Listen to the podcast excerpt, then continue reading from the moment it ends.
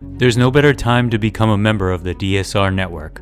Later this month, we'll be announcing a major media partnership to our ever expanding lineup of podcasts, bringing you even more insight and analysis than ever before. Members enjoy an ad free listening experience, bonus content for virtually all of our shows, an invitation to the member only Slack community, an evening newsletter recapping the day's top stories, and more. Best of all, if you become a member in the month of October, you can take 50% off the membership price for the first month. Visit thedsrnetwork.com slash buy and enter code SPOOKY at checkout. That's thedsrnetwork.com slash buy and code SPOOKY. Thank you very much for your support. This is Words Matter with Norm Ornstein We've got the votes and screw the rest of you. And Dr. Kavita Patel. These might be some of the smaller moments, you know, with all the bombshells. Didn't catch people's eyes.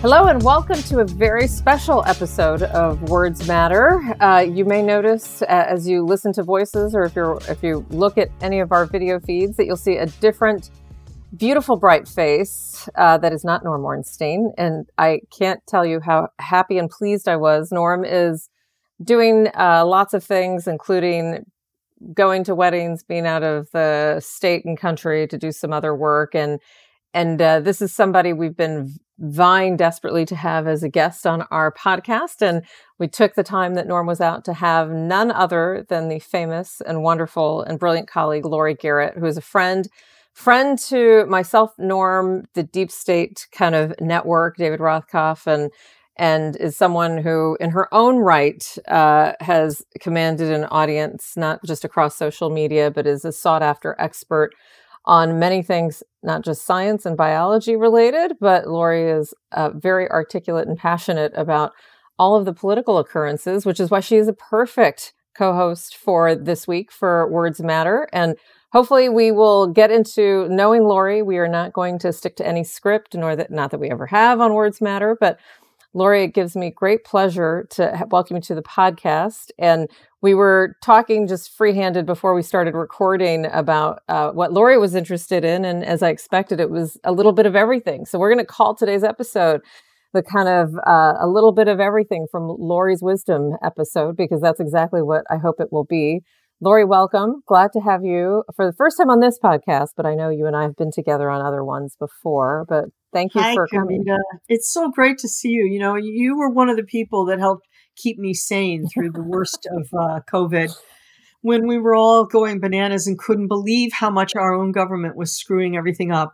You're and uh, needed to be speaking with smart sounding boards, uh, people who got it, who understood. And well, thankfully there you were over and over well again. same same same at, at, back at you and we can have another conversation about uh, kind of how the media has uh, covered or not covered covid so we can definitely get into i think there's a lot we can get into uh, and and i would love to let you as we're recording this it, it there is no question that i think and you and I have probably one degree of separation, maybe more directly for, for you, Laurie. I, I have friends that are Americans as well as Israelis, kind of in country in Israel. And, and so it would be really kind of naive and, and just dumb if we didn't spend a moment. But maybe something to kind of offer would be a little bit of context. You, you've made some interesting comments, I think, about this time, this moment, this tragedy, this terrorist acts that are unfolding, and kind of some of what's been used um, kind of as the geopolitical forces. And interestingly enough, I think you and I were about to talk as we decided let's just hit record. Um, what is Donald Trump watching and doing or not saying? Because I thought it was very interesting how on MSNBC, um, just Monday morning, Tuesday morning, the MSNBC kind of 6 a.m. to 10 a.m. hour, kind of that morning Joe hour. I won't lie, Laurie, it was, you know, Ron DeSantis, uh, Bari Weiss, like they had a number of conservatives who were kind of offering, you know, just their perspectives on what Joe Biden should do, what Joe Biden could do. and not one of them were asked, nor did, you know, anyone kind of say, like, well, have you heard from like the presumptive nominee for your party? Of course, Ron DeSantis wouldn't have answered that question, but Vivek Ramaswamy, all these other people, as well as Bari Weiss and other kind of known conservatives, not one was asked about what Trump was doing or not doing. And I thought that was interesting. But tell me, tell me your reactions, Laurie, and just kind of what's been in your mind and heart lately. Well, Kavita, I have been tracking the changes in Israel over the last year pretty closely. And with colleagues that are far more steeped in Middle East politics than I, um, looking at what Bibi Netanyahu and Ben Gvir and their associated uh, ultra, ultra right wing, ultra conservative um, constituency were trying to do to Israel. And, you know, you have to recall, we're, you only have to go back two months and you're seeing mass demonstrations where in some cases in excess of 5% of the total population of Israel was in the streets at a given moment protesting against Netanyahu. He has a, a, a truly illegitimate government, uh, one that it's not clear he really won re-election or what the heck happened, but by trying to destroy the independence of the Supreme Court of Israel, defying the nation's constitution, if you will, and setting up an apparatus where he can appoint at will uh, people throughout the Justice Department. I mean, it's kind of Donald Trump's wet dream. You know, it's what yeah. he wants to do to the American Justice Department. So we need to keep in mind that uh, not only was there massive protest inside of Israel, um, and that many, many members of the reserves especially high level officers, in protest to what Netanyahu was doing, were refusing to do service. They were at stay at home in protest. And across the medical system, there was increasingly protest against the ultra conservative edicts coming out from the, you know, Ministry of Health and in in alliance with those who were uh, angry about what Netanyahu was trying to do to the Supreme Court, um, they were out in the streets, joining in the protests, and there were uh, walkouts from hospitals and clinics and so on all over Israel. So you had already, well before things explode in the last few days, you had a really divided nation. And in many cases, major newspapers like Haaretz were speculating that civil war was about to erupt in Israel. Um, and, you know, you have to keep in mind they have a different situation than we in that every single person essentially does IDF service, the uh, Israeli Defense Forces, unless they are of the ultra Orthodox and then they get a waiver and they don't have to serve in the military. So it is not you know, they don't have a sort of professionalized volunteer military such as we do. And every single citizen is armed, uh, but armed by the state with a, a sense that you're there to protect. So when things were so broken down and so divided in the last several months in Israel, um, needless to say, a lot about the IDF seems to have gone flaky in the process, um, and a lot about uh, the behavior of settlers.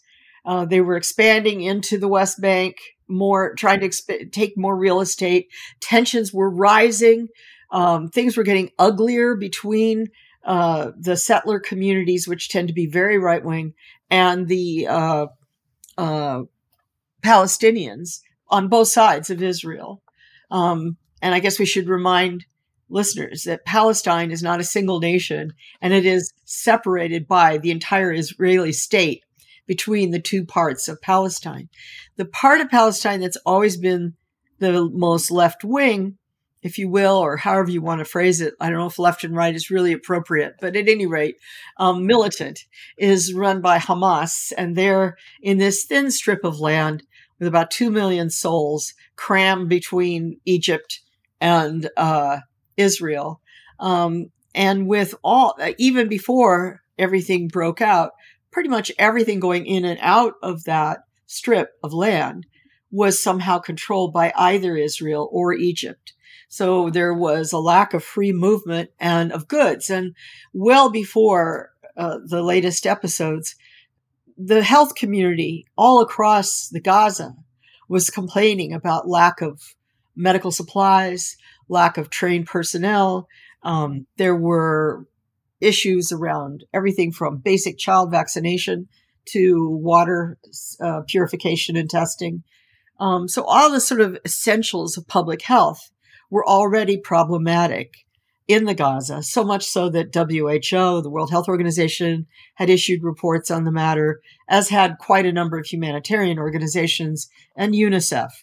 So that's how things set up. And then you have this absolutely horrible nightmare unfold over the last several days.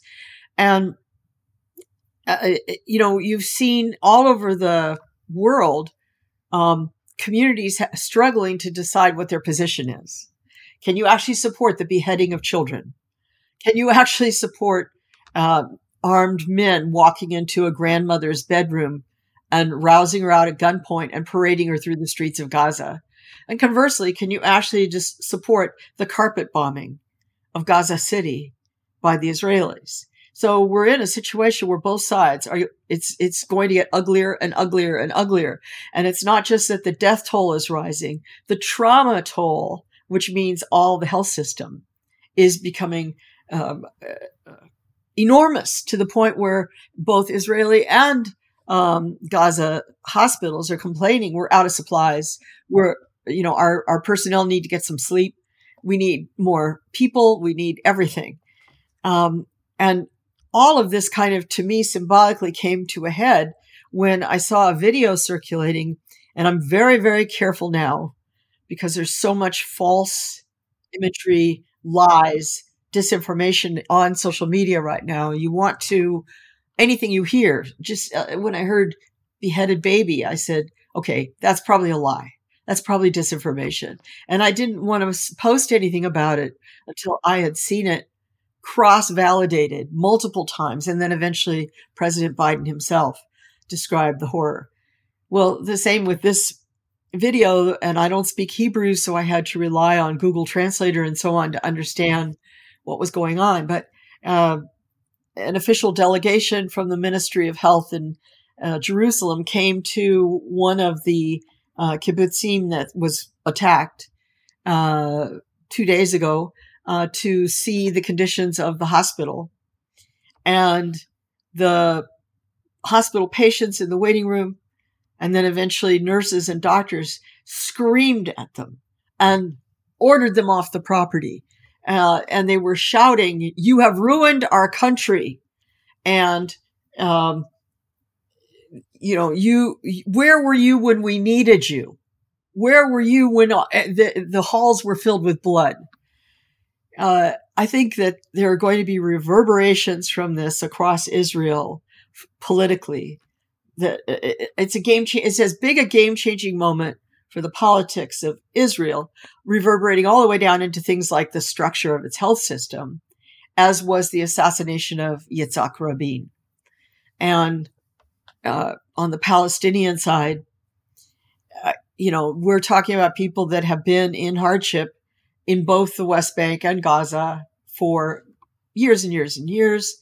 I've personally been in, you know, Israel, and I was uh, years ago spent time in the so-called 1947 community in Jordan, which is people who lost their land in the original formation of Israel and consider themselves refugees, even though now they're three generations out.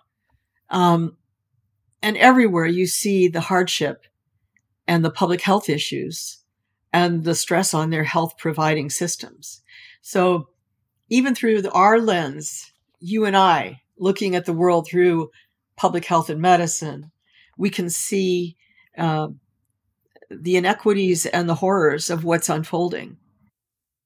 Yeah, and, and maybe a good way to kind of also put that in context, Laurie, is rem- you were one of the first people to kind of talk about Israel being at the lead, at the forefront. Granted, they were the ones that uh, approved and kind of launched the Pfizer vaccine earliest uh, amongst the global partners, including the United States. So they have been, their universities, their clinicians, their scientists have been the lead authors on probably every seminal, you know, New England Journal of Medicine article that kind of cites efficacy, experience, um, looking at kind of compare and contrast amongst kind of age groups between those who were given the original vaccine and boosted, those who were not boosted, et cetera. So uh, I think it's just worth reminding people that, you know, not only will the reverberations kind of in the health and public health arena, but, you know, think about what this is doing to kind of the scientific foundations from which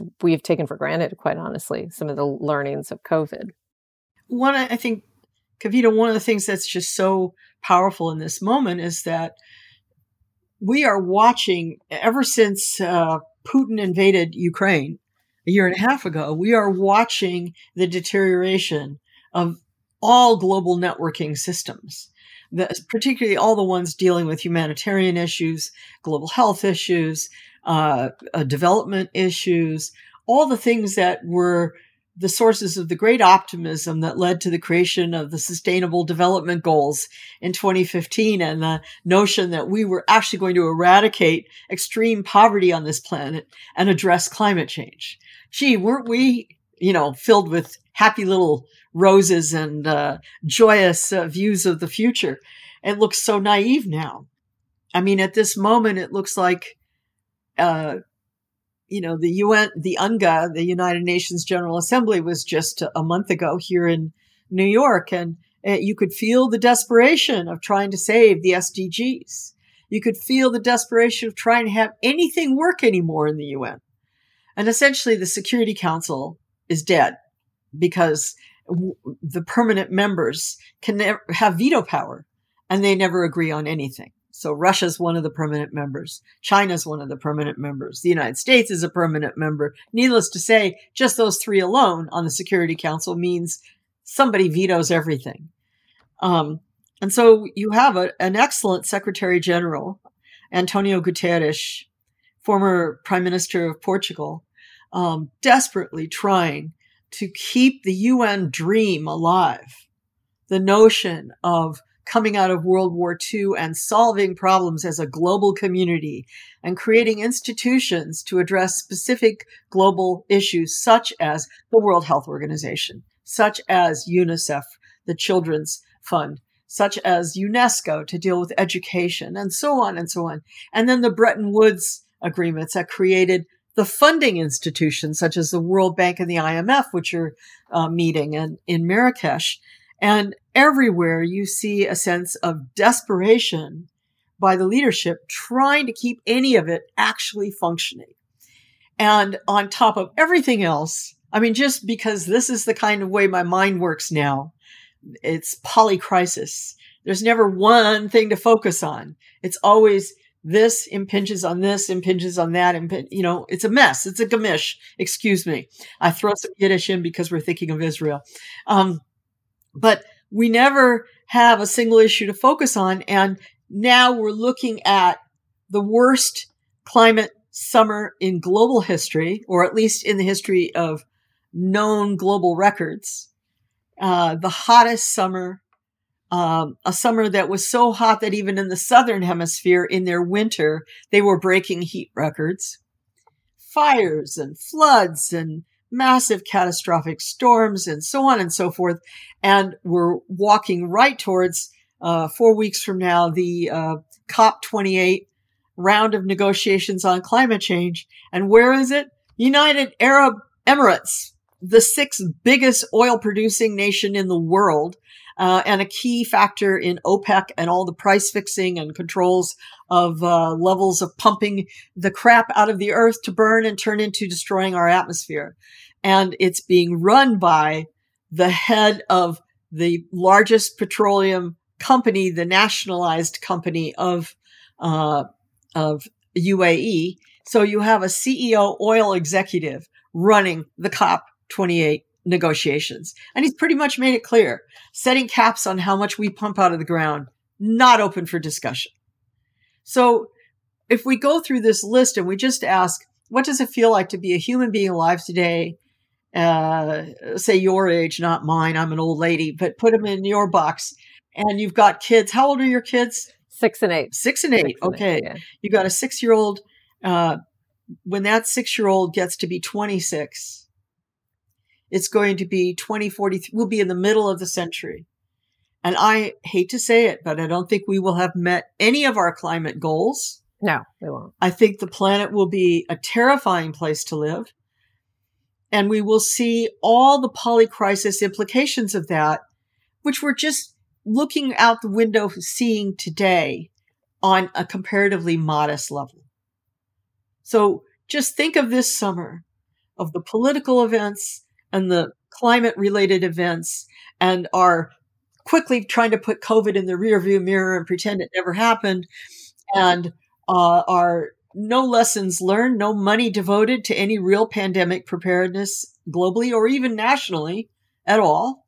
And then our internal massive domestic crises in every single one of the most powerful nations. Germany's barely being ruled.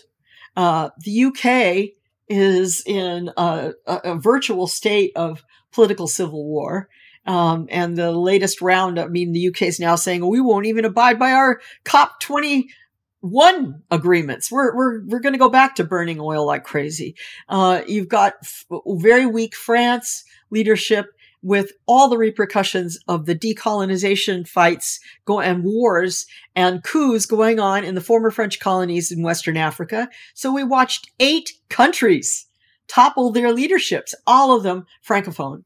Uh, and and Macron is absolutely on the sidelines going, "Blah, blah, blah, I don't know, Uh, help me out here. And of course, Ukraine. And then Nagorno Karabakh, we had this giant genocide unfolding, an ethnic cleansing, as all Armenians are just purged right out, cross the border. They're in Armenia, you know, several million people. And, uh, you know, we could keep going down the list of these horrors. And on top of everything else, we're all conveniently forgetting Afghanistan. We're acting as if Pakistan is actually has rational political leadership.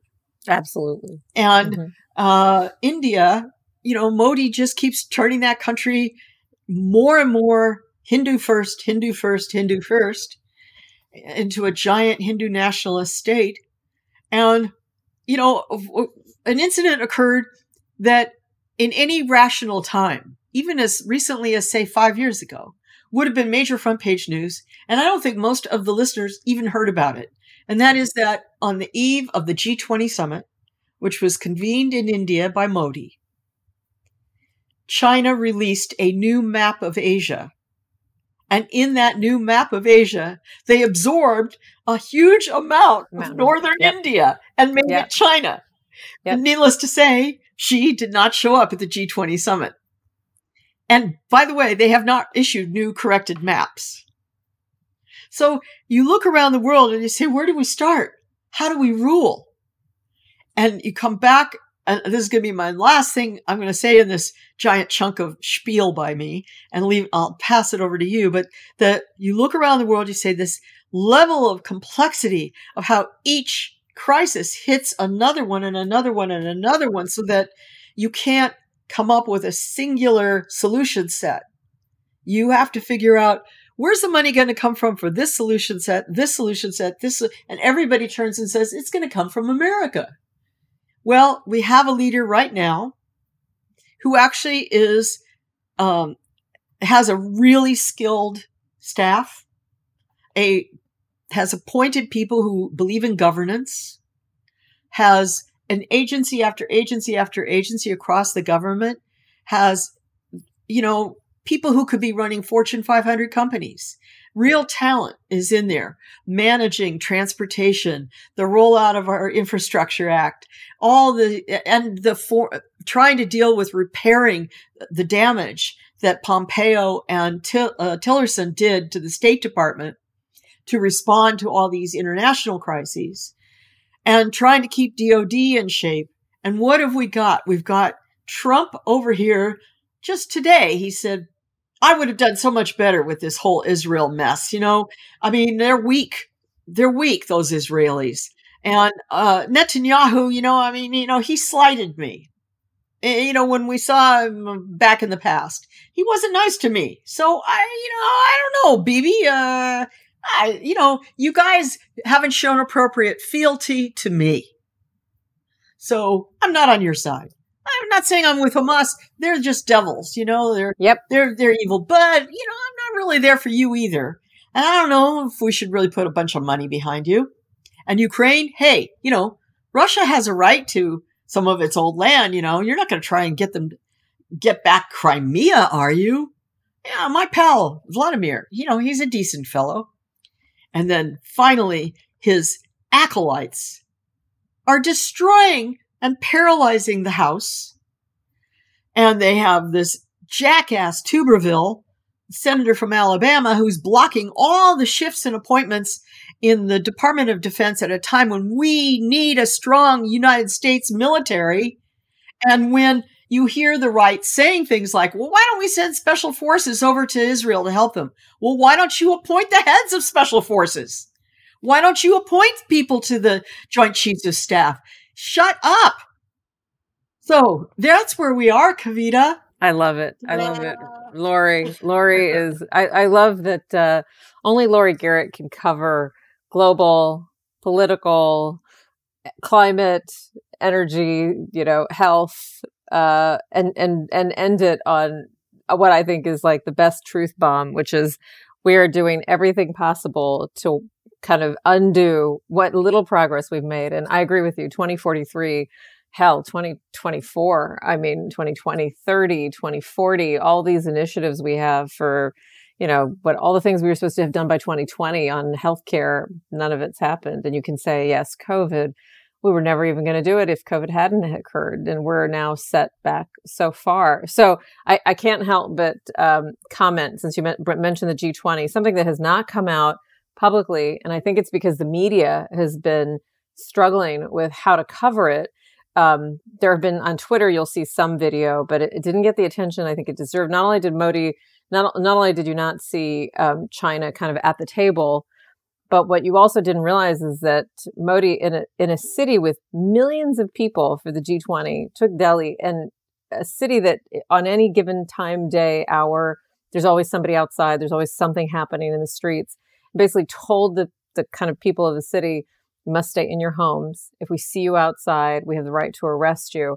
And so the vans and the caravans taking like kind of G20 leaders and all their entourage, including the media, the press, by the way, which included like Pakistani press covering the G20 for, for the United States and for other countries, people of Pakistani origin, that they were, it was just countless video of like empty streets. And I will say, like, it's just because my family is from the region that Modi came from, the state of Gujarat, like, that guy's a thug at best. I mean, and, and it's very disturbing because this Hindu nationalism there's nothing in like Hinduism. I was raised in a Hindu household. There's nothing about Hinduism that puts people kind of at odds with each other the way that this is occurring or de- demonizes Gandhi. Like there, there's just a crazy, unfortunate kind of parallel to what's happening in the United States, to what's happening in the Middle East, to what's happening in, well, let's put it this way, Laurie, It feels like it's happening everywhere. It doesn't feel like we're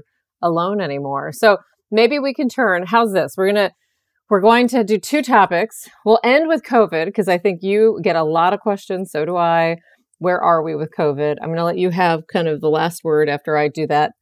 Tell me, I, I know you've got some thoughts about Steve Scalise and Jim Jordan and kind of what's unfolded, where it seems like Jim Jordan was defeated. And sure, maybe by votes you can say that. You you you discussed kind of what's happening in Congress or what's not going to happen, no matter who comes into the White House in 2024. Biden for number two, or potentially a Trump administration again, or somebody else named to be, to be determined that we haven't seen emerge yet as a front runner on either party, to be honest. Uh, but but give your reactions to um, how some of the issues you just framed out in light of now it's less about Steve Scalise, in my opinion, and it's more about what the kind of state of the House is and how they're being held hostage by Matt Gaetz. But tell me your thoughts on kind of Steve Scalise kind of, you know, being a speaker, and what that could mean for now between now and you know the next election cycle. Well i think we're in the mess we're in for reasons that actually predate donald trump on the political stage. I think we're in the mess we're in because the republicans um, made a what we can now see as a very smart decision on their part about 20 years ago that the way they were going to eventually deal with the abortion question and deal with um, prayer in school and with gun rights and all the things that had risen in the Reagan era to the top of an agenda of a party that once had been about big business, right? And it was transformed into this wackadoodle party where it's uh, just a series of like a, like a Chinese menu, you know, one from column A, one from column B, all sort of values issues, right? I have the value, the right to carry an AK-47. Um, that th- what they decided about 20 years ago was that the way to really get there was to take over state legislatures, and they targeted, um, you know, the the southern states especially, and states in the Rocky Mountain West and said, We're taking over the legislature and we're going to install Looney Tunes, these people that came right out of, you know, somebody's prayer group or somebody's, uh, uh, you know, take over the libraries organization or uh, anti abortion group. And so you had everything from the Texas state legislature to North Carolina, you name it. You had people getting in there and getting political chops, figuring out how to run a bill, how to block a bill, all these sort of basics of gerrymandering, etc. And a lot of them were frankly truly bananas. And from that pool, we saw come people who got elected to national office uh, and they're bringing those tactics to national office. So one of the tactics that became a really big deal in state legislatures was to block essential bills that affect, say, an entire budget or all the schools or all uh, job promotions for all state employees and things like that, sweeping legislation that normally in real time would just be voted through as a matter of routine by your state rubber stamped and the governor would sign. These would get blocked, demanding that uh, an attached bill be passed with them. And those attached bills would be Looney Tunes, like every single classroom must open with a prayer to God in public schools. Or um, there can be no distribution or information about birth control given to anybody under 18 years of age under any circumstances and on and on and on. Some of them would pass, some would not. Then along comes Trump, then comes January 6th, and a lot of these state legislatures get filled with insurrectionists. And they proudly, they know the only way to go forward is to be a Trumpster. And they proudly echo everything Donald Trump says and anything Donald says in passing at one of his crazy extemporaneous 45 minute speeches to a mob, they say, well, that's an idea. Let's write legislation about that. Let's write legislation about that. And um, then it becomes that the litmus test is do you agree that, that Donald won the election? And you can't go forward in your, you know, state Republican committee and in your state legislature unless you have said absolutely Donald Trump is my president. I don't respect the legitimacy of the current government. So now where are we? We're in a situation where dozens and dozens of essential bills in both the Senate and the House, but especially the House, are being held up by people putting provisos in, whether it's Tuberville trying to block everything for the military the United States military, which used to be the one thing the whole right wing could yeah, report, right? Right, right, exactly. Now we're blocking it because the military might allow money to be spent for a pregnant officer uh, to go to another state to get an abortion. Um, so we, it's better to have the United States vulnerable to a Russian nuclear attack uh, than to allow one woman to have access to reproductive health crossing state lines. And we have um, Rand Paul in the Senate blocking one thing after another, all because he wants the Senate to basically, um, you know, hang Tony Ra- uh, Fauci from the highest rafters uh, for his alleged great sin. And he wants all kinds of documents from, that he claims exist proving that the United States government funded or actually made the COVID virus. Yep. It's uh it's uh, and you Laurie I think and you've got kind of a you know nice like email group that you send some of these messages to. I think uh, one of the ones that struck me visually and I think you may have pulled some of the images off of either local because you are very good about trying to secondary source things and not just believe what floats on your social media feeds the protests in california against fauci and like how popular they were not only that doesn't shock me as much as as I haven't seen that many signs since I've done like kind of a, like abortion care, and I've kind of seen like the lines that form and the groups that are forming around um, reproductive clinics, and so it reminded me of that, like that kind of mob, like signs of like kill Fauci. There was one that I think you sent around where if you look in the back, it says hang Fauci. Like there's just, I don't know, it's just bizarre. And and and so maybe maybe uh, here maybe we can put some. Let's end with like some positive. I'll say a silver lining. COVID is not behind us, um, but I've been pleased to see not that COVID hospitalizations still lead in our kind of threat of respiratory and kind of viruses that we're seeing. So it's it's still a critical hospitalization deaths, particularly even amongst vaccinated and boosted individuals with other chronic conditions. So that's just a reminder to everyone to get boosted if if they haven't and fit into the category of being concerned about getting sick, which should be everybody. Um, but I was I was pleased that there have been at least attempts by the Biden administration to stand up that office they had. I'm looking for silver linings here. So we're looking at rates of the virus, and we haven't seen them yet get to where I think they might be pointing to with other countries reporting 286 kind of in circulation and and increasing in numbers. So I do expect we'll see a winter surge. Um, but then I do think it's the Biden administration kind of being ham kind of hamstrung by Congress is trying to do what they can. I don't think it's fast enough, but I was pleased to also see the RSV vaccines coming through. I'm not happy at how insurance is causing those issues to be blocked, but there have been some like positive bright spots in all of this doom and gloom or at least let me ask you Laurie where are there some bright spots in your mind and then also some caveats and we can end there with words of caution at thinking that covid is behind us. Well covid's not behind us but um and we still have it's still definitely mutating evolving.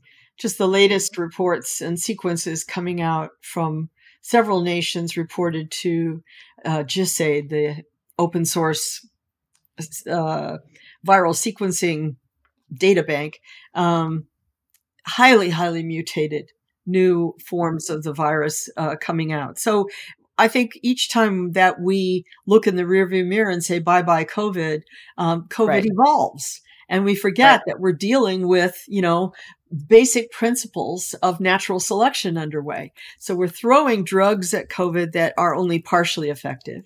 We're throwing yep. vaccines at COVID that do not stop transmission.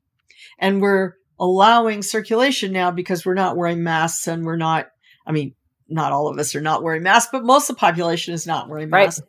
And yeah, even yeah. CDC has said it's even, you know, kind of like you can do, your hospital can decide you want your nurses to be masked or not? Yeah, it's up to you. So we're we're and we don't have databases anymore. Uh, CDC's taken a lot of the tracking off their websites. Um, uh, hospitals are not required to report certain things. So, and if I look globally, I, I just recently returned from South Africa, and I had a chance to spend time with uh, a really exciting research team at the University of Stellenbosch. Um, this is the team that discovered the Omicron virus. Remember that was that was the one that evolved out of nowhere seemingly and suddenly mm-hmm. was the responsible for the gigantic second surge of COVID in over the last three years. Um, and um, this, you know, these these folks have set up what I think is the model for where we go next. So you know, Americans, we tend to always think that whatever we're doing is the right way to do it. And Yeah, we're, right. we're the best. And in fact, when you go out, um, you know, especially in developing countries like South Africa, people are like, you guys were pathetic. You had the highest death rate on the planet. Why should we emulate America? Stop coming, stop acting like your appropriate foreign policy in the global health space is to offer up your expertise. What damned expertise? Don't throw your CDC at us. Respect that we did better than you. So South Africa, you know, their response was brilliant, actually. They had a very low death rate, certainly far lower than we. And why was that the case? Because first of all, they had a huge background of HIV and experience of dealing with AIDS and a vast infrastructure of public health that was set up to deal with tuberculosis, AIDS, and malaria across South Africa and other infectious diseases. So they never, like us, got so arrogant as as if to act like infectious problems were somebody else's, not us. We're we're too advanced for that, right? Huh. And and they have an infrastructure that goes all the way down into the townships, into the village level across the country. So COVID comes along and they immediately activate that infrastructure and say, everybody keep your ears and eyes open. And then they set up this spectacular genomic laboratory at University of Stellenbosch. And inside, I mean, this would be the envy of any biologist in the world. I mean, people who visit it like myself say, wow, I want to work here. This is, this is how it should be. And they understand that you have to integrate environmental sampling, wastewater samples drawn from hospitals, um, and then general, you know, patient sampling. You have to integrate that to find, constantly look for missing viruses, for mutations, for new viruses that may come unexpected from sources you didn't imagine, as COVID did. And so, not surprisingly, they're the ones that found Omicron, not because it was in circulation in South Africa. It was not. It was actually found in a traveler at the Johannesburg airport. Um, but they were the only place where the integration of all forms of sampling went straight to a central spectacular laboratory where, you know, the highest tech possible machines are 24 7 uh, testing and screening multiple samples, coming up with their RNA or DNA sequences, as the case may be, and then matching them against known sequences and determining, oh my God, we see. So, for example, that lab, like that, faster than our CDC could ever have done, identified that a new mutant strain of falciparum malaria, I mean, it's not falciparum, uh, sorry, a wrong, wrong thing, of, of Yersinia. Uh, jeez, I'm, I'm, I'm, I'm, I have to put my brain on re- rewind. Sorry, blah, blah, blah, back. Okay, that a new form of Vibrio cholera had emerged in Malawi, and as it, and it took a huge toll last year across Malawi. They spotted it. They identified the genetic difference.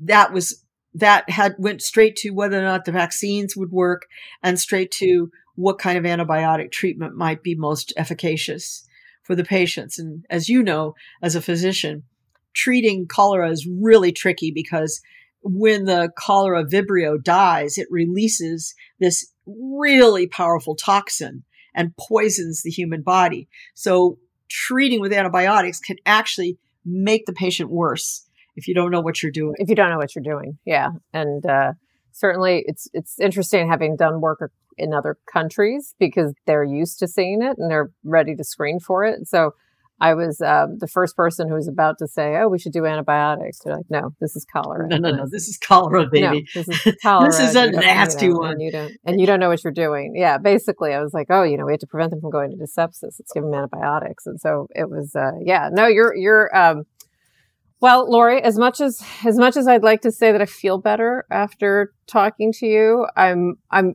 I feel better for having spoken to you. I don't know if I feel better about our country after just sitting in, and that's okay. I think, I think that, uh, maybe the connection that we're all seeking. I think a lot of us are talking about this kind of offline uh, with you, with um, friends. Like, how do we make meaning? Especially like just how do you make sense out of what's insensible?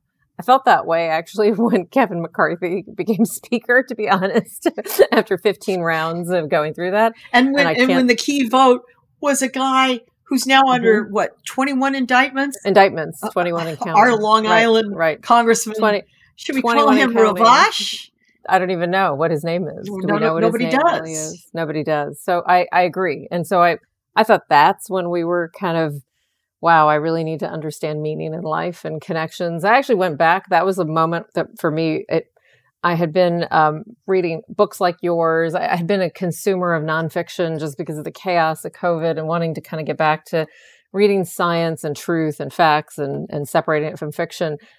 I have been reading fiction because it's just not possible. it, it is impossible to get through the newspapers, to th- get through news and not feel this like pit in your stomach, this sense of despair. And so, uh, what I appreciate about our conversation is we're not trying to we're not trying to put rose colored glasses on anything and if in fact we're actually encouraging people to take them off because i think you're illustrating that just focusing and maybe focusing on donald trump too much we're missing the forest from the trees to your point that started before that. If we're focusing on israel and and what's unfolding from terrorist actions in the gaza strip we're missing what unfolded before that and and that holds true for palestine too. So i think there's a lot to hopefully listeners will pause, go back, listen, pause, go back and listen because I think there's a lot of like really important themes that have come out that I know we're going to benefit from on Words Matter. And I'm going to be so bold as to invite you back kind of whenever. I'm going to tell uh, Norm that uh, I think we found an incredible partner in in pushing our thinking. He's the one that often does this for me because he spends an incredible amount of time like thinking through as you know these issues and talks about them very publicly, which which I think is important. But you you really do give us a you give us a healthy dose of what we needed, and and I thank you for that. So with that, I want to thank Laurie Garrett, our incredible co-host for this week, and thank all the listeners. And I'll just close with kind of a, a, a true like reflection that it is okay to turn off all of the media, social media, real news feeds, fake news feeds, whatever your feeds might be, if you need to, because of when Laurie talks about kind of the images that she went back and had to actually kind of validate and verify, and lo and behold, many of the horrible ones are validated and verified. You wouldn't be human if it didn't get to you. So I do think that it's okay to kind of stop and regroup, and I hope that that can be a prescription for everybody. I also want to thank our incredible producer, Riley Fessler and our executive producer, Chris Cotnoir. And the next episode of Words Matter will be, please share this one, but the next episode should be in your in baskets around October 19th. Thank you.